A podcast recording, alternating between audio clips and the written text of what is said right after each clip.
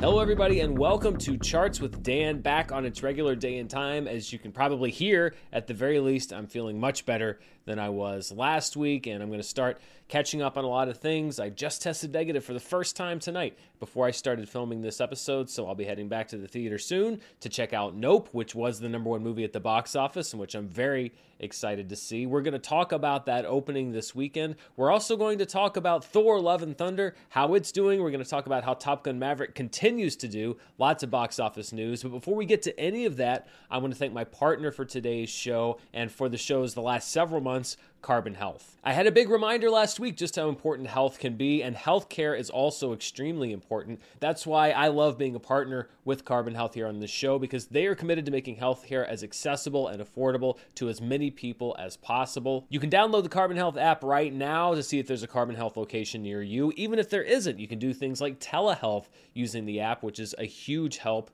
when you can't quite make it out to see your primary care provider. As always, so happy to have Carbon Health on board here for Charts with Dan. And let's now look at the box office for this past weekend. We knew that the number one movie was going to be Nope. There were some that had estimates right around the $50 million mark. It didn't quite hit those numbers. It instead debuted at $44,366,910. That is the final tally from the box office weekend. A lot of people pointing to the B cinema score on Nope as one of the reasons why it didn't quite hit that $50 million projection. Something to keep in mind Us, which was Jordan Peele's last movie, also had a B cinema score, and Get Out had an A minus cinema score. These movies fall squarely in the horror genre, I think, still. They're at the very least horror adjacent, and so the cinema score is a little bit different for horror films than they would be for a usual film because you have a different audience showing up with different kinds of expectations, which, as we've said before, is what cinema score is all about. So I wouldn't take that B cinema score in the same way that I would uh, something like a four quadrant blockbuster like a Marvel film. Uh, these are still kind of based on the expectations of the horror crowd, which is a very fickle crowd, and also Jordan Peele, not really that interested in making his movies uh, mainstream accessible to everybody. He's a very singular filmmaker. I've tried to stay away from as many details as I can about Nope, but it sounds like this movie is in the same vein as his other films. So just a lesson there, really. The cinema score is not a one size fits all thing. Still, $44 million in the middle of the summer movie season for an original movie, and we'll look at that coming up. The idea that this is a movie that opened to number one, uh, that is not based on any preconceived intellectual property, is still pretty impressive. Thor Love and Thunder in its third week takes a 51.7% drop with $22.5 million. Actually, not too far behind Thor is Minions The Rise of Gru, which is holding fairly strong in these later few weeks. 32.8% drop with an $18 million total in week four. Where the Crawdads Sing had a nice hold, 40% in week two and a $10.3 million total. That's good enough for fourth place. And then still hanging around that top five in its ninth week with a 16.6% drop, the best hold of any movie in the top 10 is Top Gun Maverick with a $10.2 million total in fifth place. Looking at 6 through 10, Elvis had another really strong hold, 17.7% in its fifth week to make $6.5 million, good enough for sixth place. Paws of Fury, The Legend of Hank, not really breaking through to a wider audience. It takes a 38.7% drop in its second week with a $3.8 million total. The Black Phone hanging around nicely in week five with a 34.7% drop and a $3.5 million total. Jurassic World Dominion still in the top 10 in week seven with another $3.1 million and Mrs. Harris Goes to Paris spends a second week at number 10 with a nice 27.9% drop. It did have a bit of an expansion this weekend and a $1.4 million total. So let's talk about original films because that is something that we've talked about with Jordan Peele since he started making movies. What do I mean when I say original films? I'm talking about a, a movie that's not based on a book or a short story or any kind of a pre written thing, nothing that existed before this movie. It's not a sequel to another movie, it's not a biopic, it's not based on the life of somebody, it's actually not a direct adaptation of any kind of historical event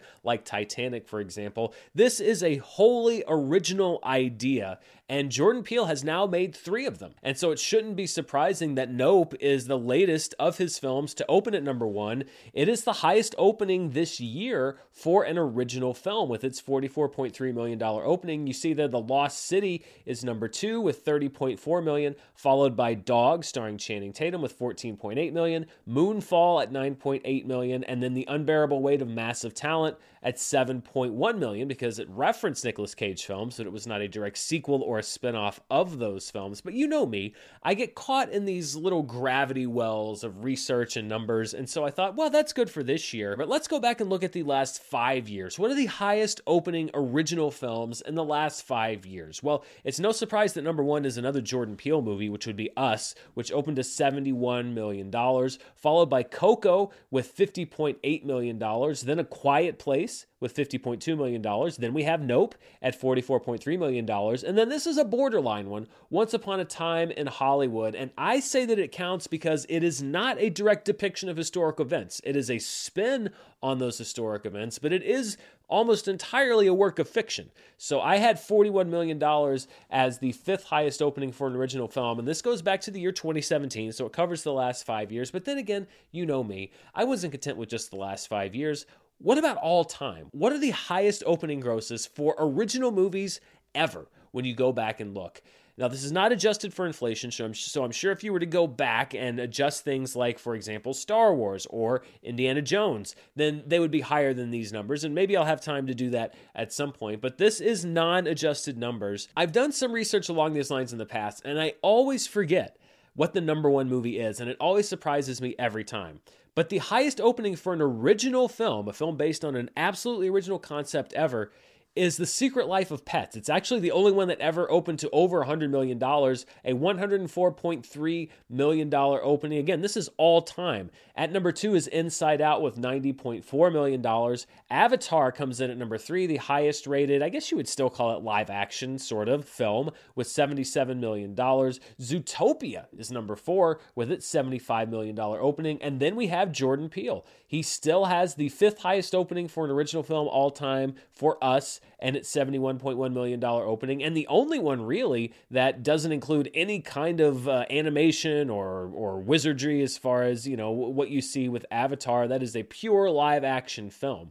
So, in a very short time, Jordan Peele has really made his mark as far as original films, and uh, Nope is just the latest in that series. So, we will see what he has next, what he's cooking up next. Is it going to be his first adaptation for a movie, or is he going to keep making these original stories? I'm anxious to see this one. And I'm also anxious to see what his next one is going to be. Before we go any further, I'd like to thank one of the sponsors for today's show, Mint Mobile. Most of us are caught up in the net of big wireless, and how many times have you been promised great service or a great deal only to find out later on down the line that there is a catch? Yeah, that's right, most of the time. So when I was approached by Mint Mobile and I heard that they were offering premium wireless service for $15 a month, the first thing I thought was, well, what's the catch? But after doing my own research, after talking to Mint Mobile, and after using their service, I finally figured out the catch is there's not one. I gave Mint Mobile service a try, and I was honestly shocked at how much I've been paying for wireless service because isn't that really what you need more than anything else? Wireless service. That's what Mint Mobile is in the business of providing, and I found that I had good reception, the talk, text, the data, everything worked great. It was like I didn't change anything except for how much my mobile plan costs, which was significantly less. All plans come with unlimited talk and text with high speed data delivered on the nation's largest 5G network, and you don't have to start over.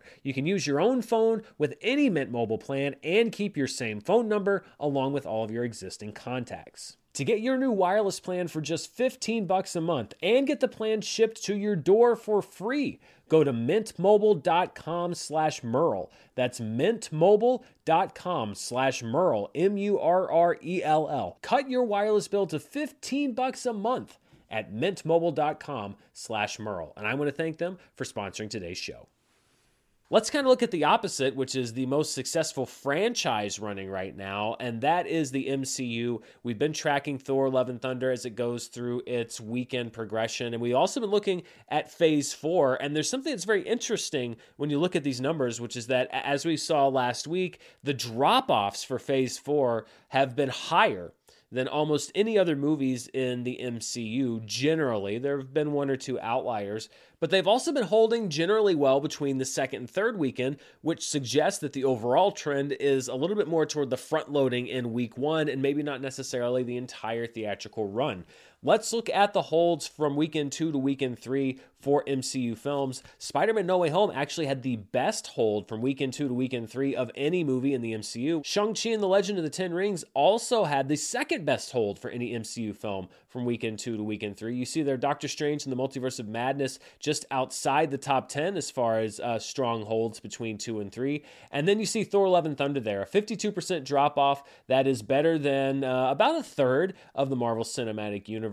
Uh, it holds better than Black Widow and better than Eternals. But also keep in mind the two biggest drop offs from weekend two to weekend three were both Thor films. Thor the Dark World, and Thor Ragnarok. So Thor Love and Thunder actually holding the best of any movie in the Thor franchise from its second to its third weekend. And if you were to look at the Thor franchise just on its own, just clip out those four movies and just look at it on its own terms, then this is actually what you would want to see as far as box office performance. Because this is the run of each of the four Thor films through 17 days, and you can see that each successive Thor movie is running better than the one before it. The bottom line in blue is the original Thor. The second line there in orange is Thor the Dark World. The red line is Thor Ragnarok. The black line is Thor Love and Thunder. Each one is running higher than its predecessor. Now, there's a big gap between Thor the Dark World and Thor Ragnarok because we saw a big jump as far as the tone of those films, etc. Those are the two Taika Waititi films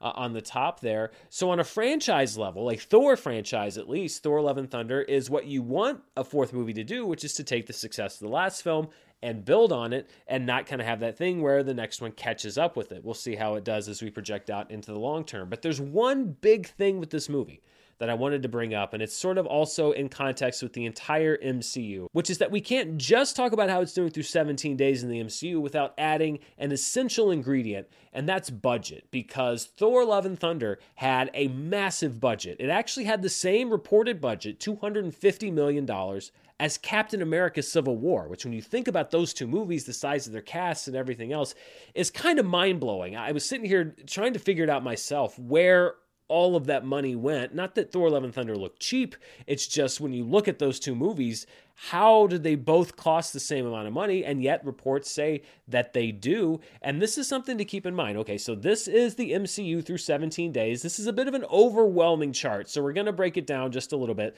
The blue line is the gross through 17 days. The orange line there, the bar, is the budget. And you see there that the highest budgeted MCU film, all the way there on your left is Avengers Endgame. It had a $400 million budget, but you can see also through 17 days it had grossed over $700 million. So that was a pretty smart investment for the MCU. You see Spider Man No Way Home through 17 days had vastly uh, outpaced its $200 million budget. Same with Avengers Infinity War, same with Black Panther, same with the original Avengers. It's not until Age of Ultron you see there where that huge MCU budget had not really been surpassed that much by the time you get to day 17. Through 17 days, Age of Ultron, which was budgeted right around 350, 375 million dollars, the gross of that film was only right around that point through 17 days. Of course, Age of Ultron did end up making a lot of money. But I think it's very instructive to see that blue line and that orange line and how close they are because it kind of shows you how quickly Marvel is getting a return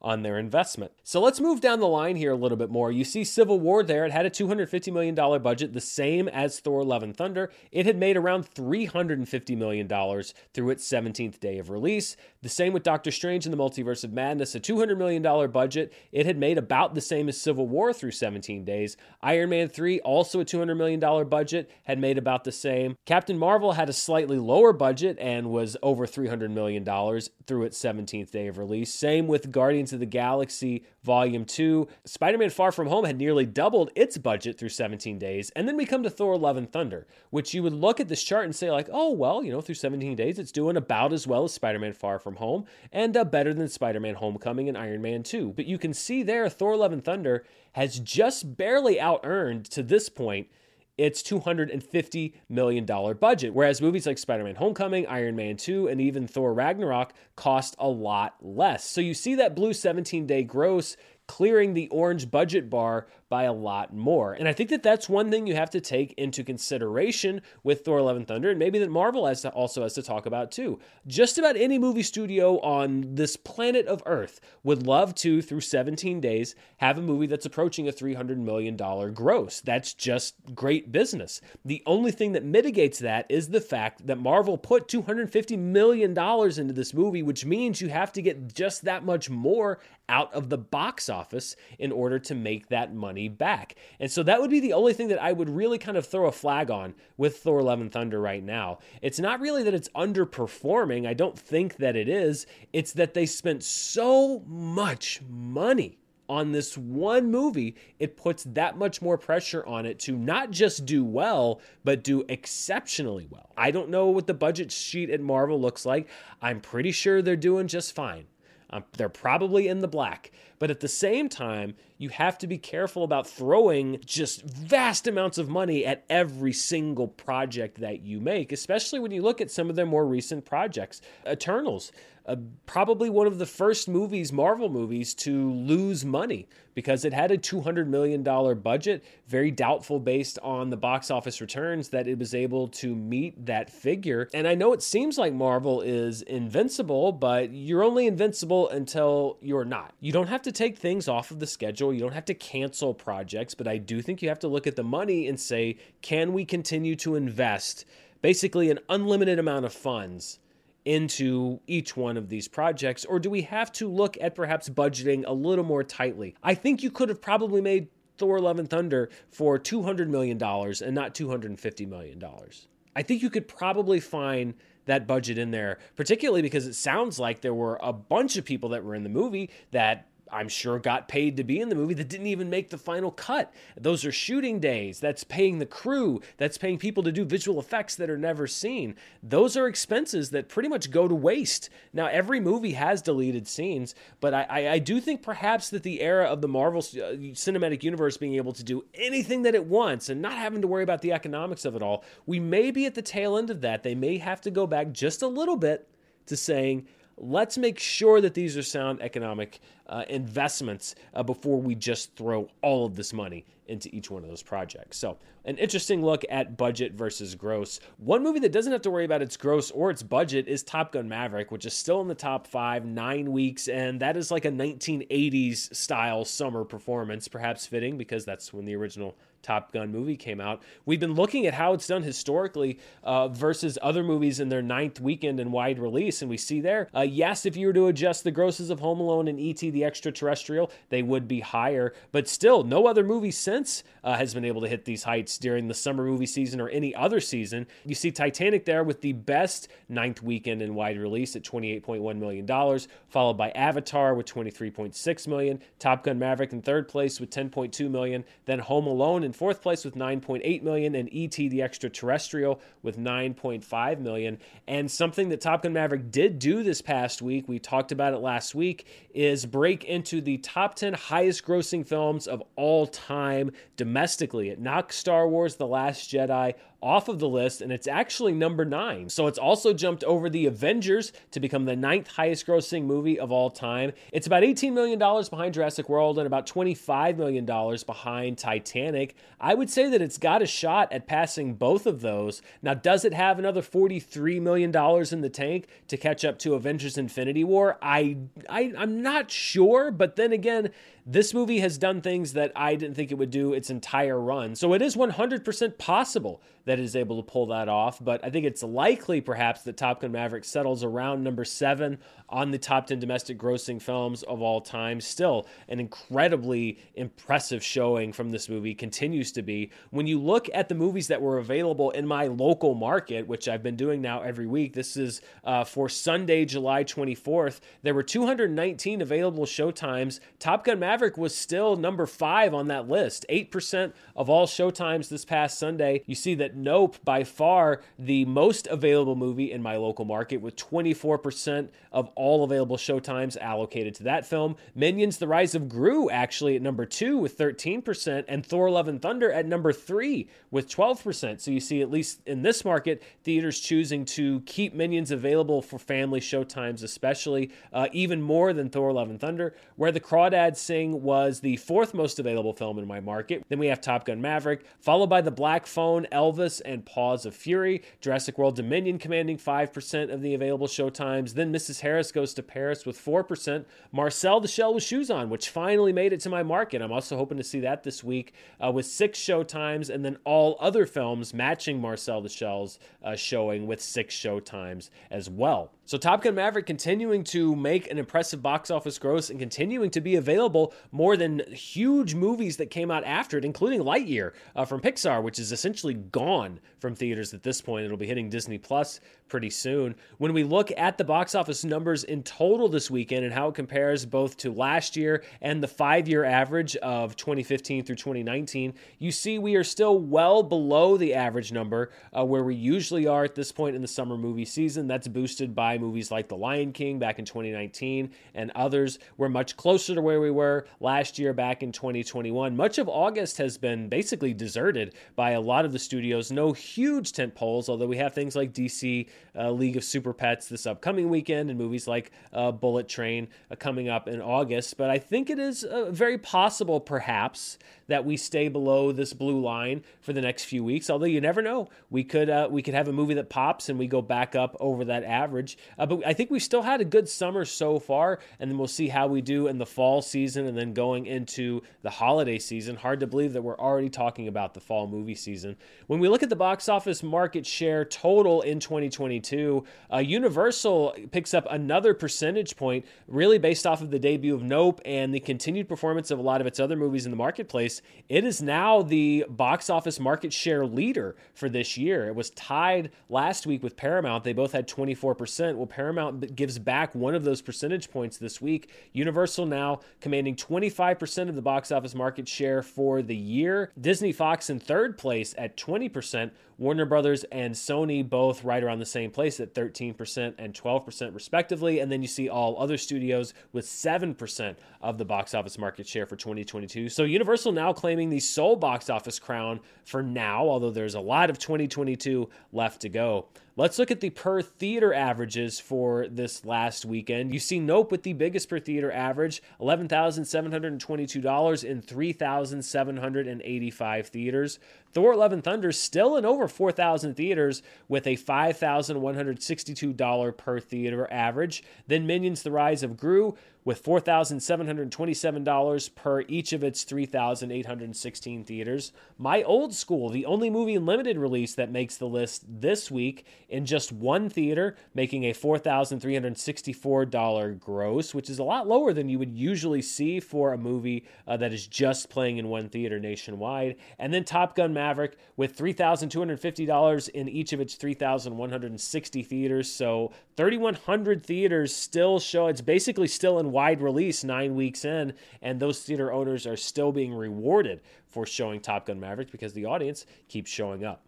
Let's look at movies that were in specialty release or limited release. These are movies that were in 1,000 theaters or fewer. Mrs. Harris Goes to Paris actually was in two theaters more than the requirement. It was in 1,001 theaters, so it's not on this list because it was in just over 1,000 theaters. That clears the way for Marcel the Shell with Shoes On to take number one in 590 theaters in its fifth week of release with an $874,000 gross. Fire of Love almost now in 100 theaters. Uh, go see it if it's near you. In its third week with a $133,000 gross. Hallelujah, Leonard Cohen, A Journey, A Song returns to the chart in 64 theaters with a $64,000 total. My Donkey, My Lover, and I in 51 theaters grossed $30,000. Very important where you put the commas in that title. My Donkey, My Lover, and I. Just for absolute clarification, the donkey, not the lover in that equation. And then both sides of the blade, which is the newest uh, Claire Denis film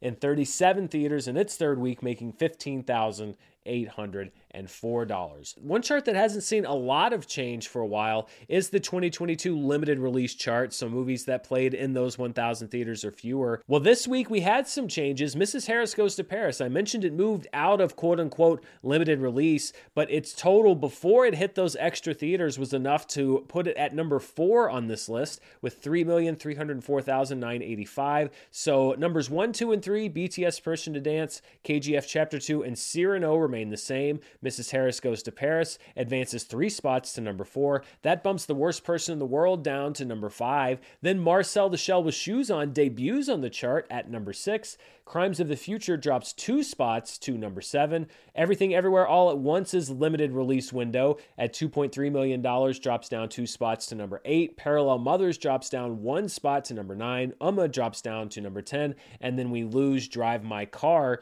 uh, from the chart entirely. So, an award season darling that won't be on the chart. This is also the really 70, almost 75%, three fourths of the way point through the summer movie season. And we had a little bit of movement on that chart. The top five remain the same Top Gun Maverick, Doctor Strange in the Multiverse of Madness, Jurassic World Dominion, Minions The Rise of Gru, and Thor Love and Thunder. Then Elvis moved up to number six over Lightyear at number seven.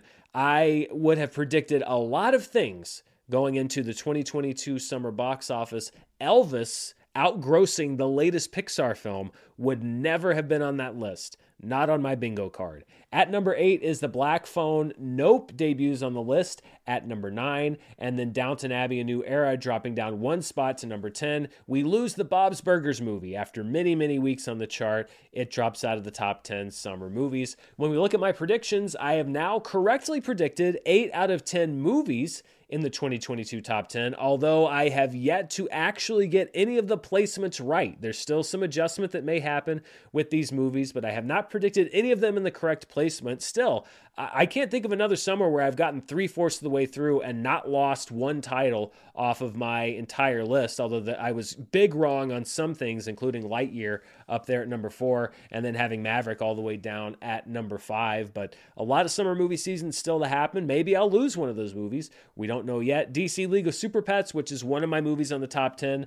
opens this weekend. And then Bullet Train, which opens in a couple weeks, is the last movie that I put on my top 10 list.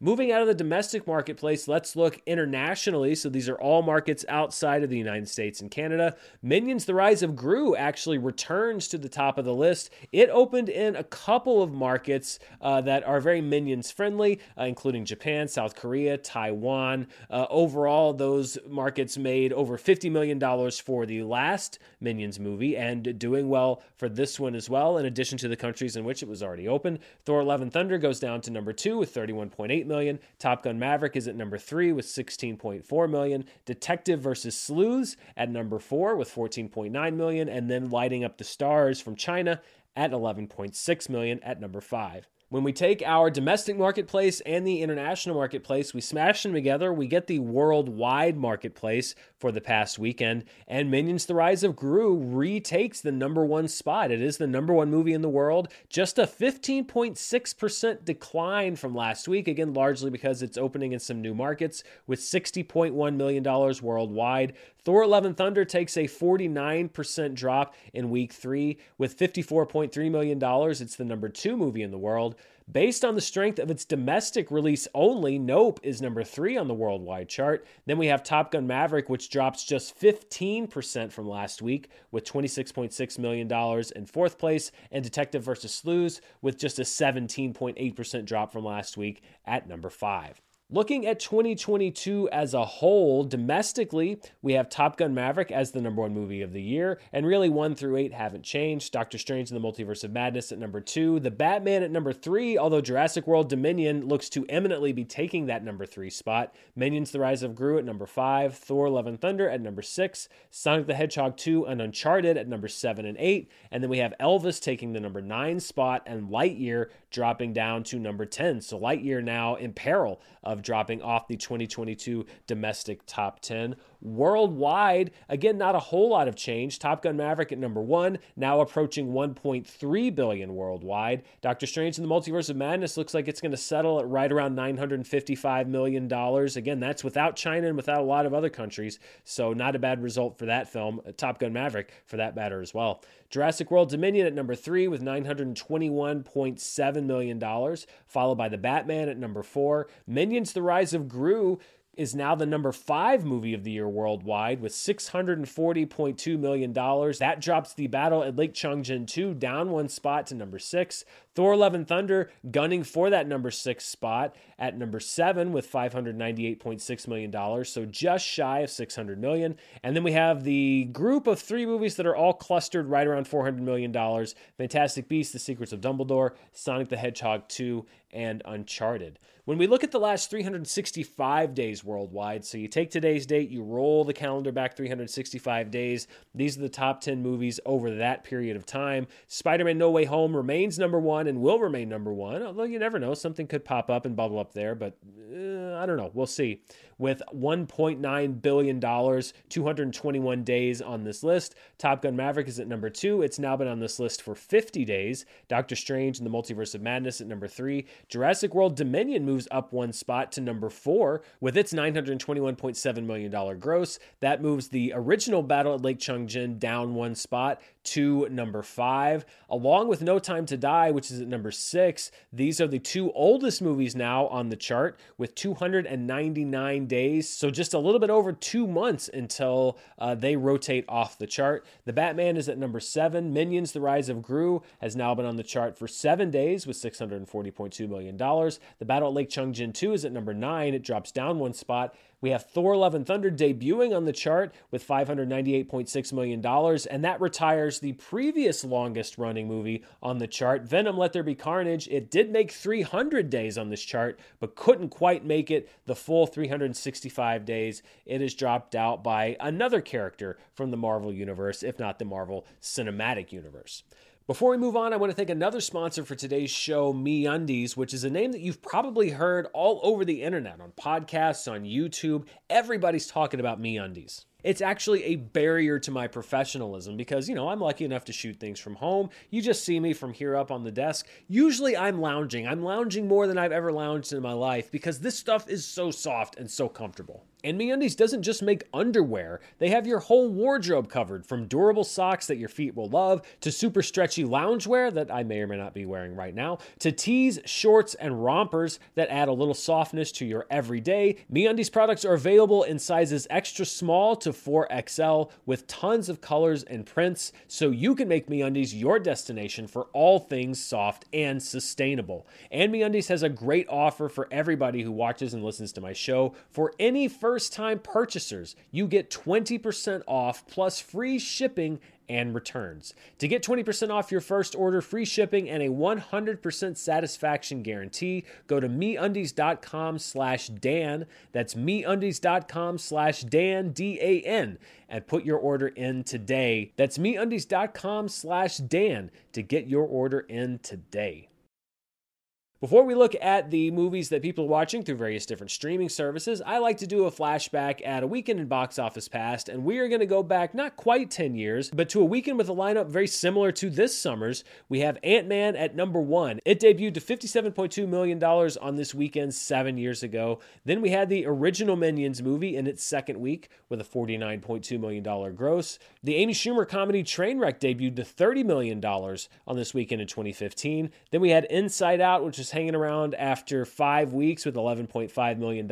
And right behind it, Jurassic World, which is hanging around with $11.4 million. So still a big competition between those two movies. But it's very funny when you look at the summer lineup for 2015, you had an MCU movie a Minions movie, a Pixar film, and a Jurassic World sequel, and then like one original movie which sounds kind of similar to the lineup this summer and probably kind of similar to the lineup a lot of different summers. It is kind of a mix and match plug and play thing at this point as far as which movies you're going to get which years. The shortage of actual original movies is a constant when you look at the box office for really any year and any period in the last, let's say, two decades or so, maybe longer.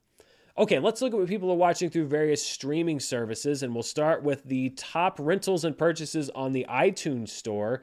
At number one is Jurassic World Dominion, which is currently available for purchase and premium video on demand, which is those high priced rentals. Same with The Black Phone, those are both movies from Universal, so they're part of that window where uh, they go to the streaming services a little bit earlier. This d- dates back to the earlier days of the pandemic when they worked that out with theaters. Everything Everywhere All at Once is at number three followed by The Bad Guys and The Northman. The Unbearable Weight of Massive Talent is at number six. The Lost City and Uncharted return to the, well, chart at numbers seven and eight. The Batman is at number nine, and Zack Snyder's Justice League, which is only available for purchase on digital platforms, is at number 10 after having a top five debut last week. Let's see what people are watching over on Netflix. These numbers are delayed by about a week. So this is July 11th through the 17th. In its second week on the streaming service, The Sea Beast put up an impressive number 68.1 million hours watched for a PFV of 34.4. PFV, if you're just joining us, that means potential finished views. So a PFV of 34.4 means that 34.4 million potential Netflix viewers could have finished viewing The Sea Beast. A new Netflix movie, Persuasion, at number two 2 with a PFV of 15.8, followed by the Netflix film Girl in the Picture at number 3, Valley of the Dead, a new Netflix film at number 4 with a PFV of 10.6, followed by the first season of Resident Evil on Netflix. Does not apparently seem to be very well received either critically or by fans, but its first week had 72.6 million hours watched. That's good enough for a PFV of 10.2. Dangerous Liaisons is at number six, followed by Stranger Things 4. It had the highest number of raw hours watched, still over 102 million hours watched, with a PFV of 7.9 because it is a very, very long season. The Man from Toronto at number eight with a PFV of 7.2, followed by Sing 2, still very popular on the streaming service with a PFV of 6.7, and the Netflix series Boo Bitch at number 10. I hope I put the emphasis on the right words there. I, I kind of put my own spin on that title. Looking at the most watched Netflix programs for 2022 in total, The Adam Project remains number one. Stranger Things 2 remains number two. That PFV, though, is creeping up closer to The Adam Project's. Hustle enters the 100 million PFV club. 100.7 Netflix users now could potentially have finished viewing that film. Bridgerton Season 2 at number four. The Tinder Swindler at number five. Senior Year at number six. The Man from Toronto moves up one spot to number seven. That bumps Ozark Season 4 down one spot to number number eight, 365 Days This Day at number nine, and Inventing Anna at number 10. When we look at the most watched Netflix programs since they started sharing the hours watched data back in June of last year. Squid Game Season 1 still the easy winner with a PFV of 279.2. Red Notice at number 2. Don't Look Up at number 3. The Adam Project at number 4. But we now have Stranger Things 4 cracking that top 5 with a PFV of 119.7. That drops The Unforgivable down one spot to number 6. Hustle moves up one spot to number 7, dropping Money Heist Part 5 down one to number 8. Bridgerton Season 2 remains at number 9. And The Tinder Swindler stays at number 10. One of the newer metrics we've talked about here on the show are the Nielsen ratings. Now, these measure the United States only. Two minutes or more constitutes a view, and as has been noted, number one, not all streaming services are reflected in this report, and it does not measure certain types of viewing, which probably mean that uh, these numbers are even higher than are being reported. We also have a delay of about a month when we look at the dates here. This is for June 20th through June 26th. These are the most watched movies streaming in the United States, and you see Doctor Strange in the Multiverse of Madness is easily the most watched streaming movie with 23.8 million hours watched in the United States. But Sing 2 on Netflix, which also debuted this week, 21.1 million hours. So it gave Doctor Strange a run for its money as far as the number amount of time that people were watching these on the various streaming services. The Man from Toronto is at number three with 15.8 million hours watched. Then we have Spiderhead at number four, Hustle at number five. The 2017 adaptation of It hit Netflix and is good enough for number six with 5.2 million hours watched. The Mist also on Netflix with 4.7 million hours watched. Encanto, this is really the first challenge we've seen to Encanto's dominance on this list. It slips down to number eight with 4.6 million hours watched. Love and Gelato at number nine with 3 million hours watched. And then Chickenhare and the Hamster of Darkness at number 10, actually tying Love and Gelato for the amount of hours watched. Then when we look at the most watched streaming shows in the country, Stranger Things on Netflix. Keep in mind, this is still when it was between volumes, June 20th through 26th, 49.1 million hours watched in the United States. This is all seasons combined. So this is one, two, three, and four, which is probably why it's so dominant here on this chart. At number two, a distant second, Peaky Blinders on Netflix with 15 million hours watched, followed by The Boys on Amazon with 13.2 million hours, Obi-Wan Kenobi on Disney Plus with 12.2 million hours, God's Favorite Idiot on Netflix debuting on the chart with 10.8 million hours, then Keep Sweet, Pray and Obey at number 6, Ozark on Netflix returning to the chart with 8.8 million hours, followed by First Kill on Netflix, The Lincoln Lawyer on Netflix, and Web of Make Believe on Netflix with 5.6 million hours watched. And that does it for charts this week. There are a few entertainment options for you this upcoming weekend. As I mentioned, there is the animated film DC League of Super Pets, which opens nationwide. The BJ Novak podcast crime drama Vengeance, which I didn't really know much about, but saw my first trailer for a couple weeks ago. It looks interesting. Resurrection, which wasn't exactly my speed, but features a fantastic performance from Rebecca Hall. I think that's the only performance she knows how to give, is opening in limited release. And also a love song, which is a very, very small small little movie, uh, which I found to be quite sweet. Also opening in limited release. So if you're in a market where those are playing, I think those are both worth your time. And then uh, one streaming option uh, available on Hulu is the film Not Okay, starring Dylan O'Brien and Zoey Deutch. I've also got a lot of stuff coming up this week. I'll be checking out Nope pretty soon, and I'll bring you my thoughts. I think it'll probably be one of those non spoiler, spoiler review hybrids since a lot of people have seen it. It'll have been in theaters for several days by the time I get to see it. I'll also be putting out my Star Trek Picard review this week. I super duper promise, I swear, I double dog swear, it is coming out this week. I'm putting the finishing touches on it right now. I'm excited for you to see it. And who knows, I may check out some of these movies that are coming out DC League of, League of Super Pets and others, or anything else that really strikes my fancy. Um, I can really do whatever I want. That's kind of the pleasure of uh, having this channel. Thank you, everybody, for being patient while I was on my way back. As you can tell, I'm pretty much there, pretty nearly there, um, and I will be making up for lost time. Thank you so much for watching. Be sure to hit subscribe, share this video if you like it, hit the little bell thing so that you know when I'm actually making new videos. Apparently, you're not notified all the time. I don't know how YouTube works. I just work here. However, you decide to watch, I really appreciate it. Thank you so much. Until next time, stay safe and I'll see you then. Bye.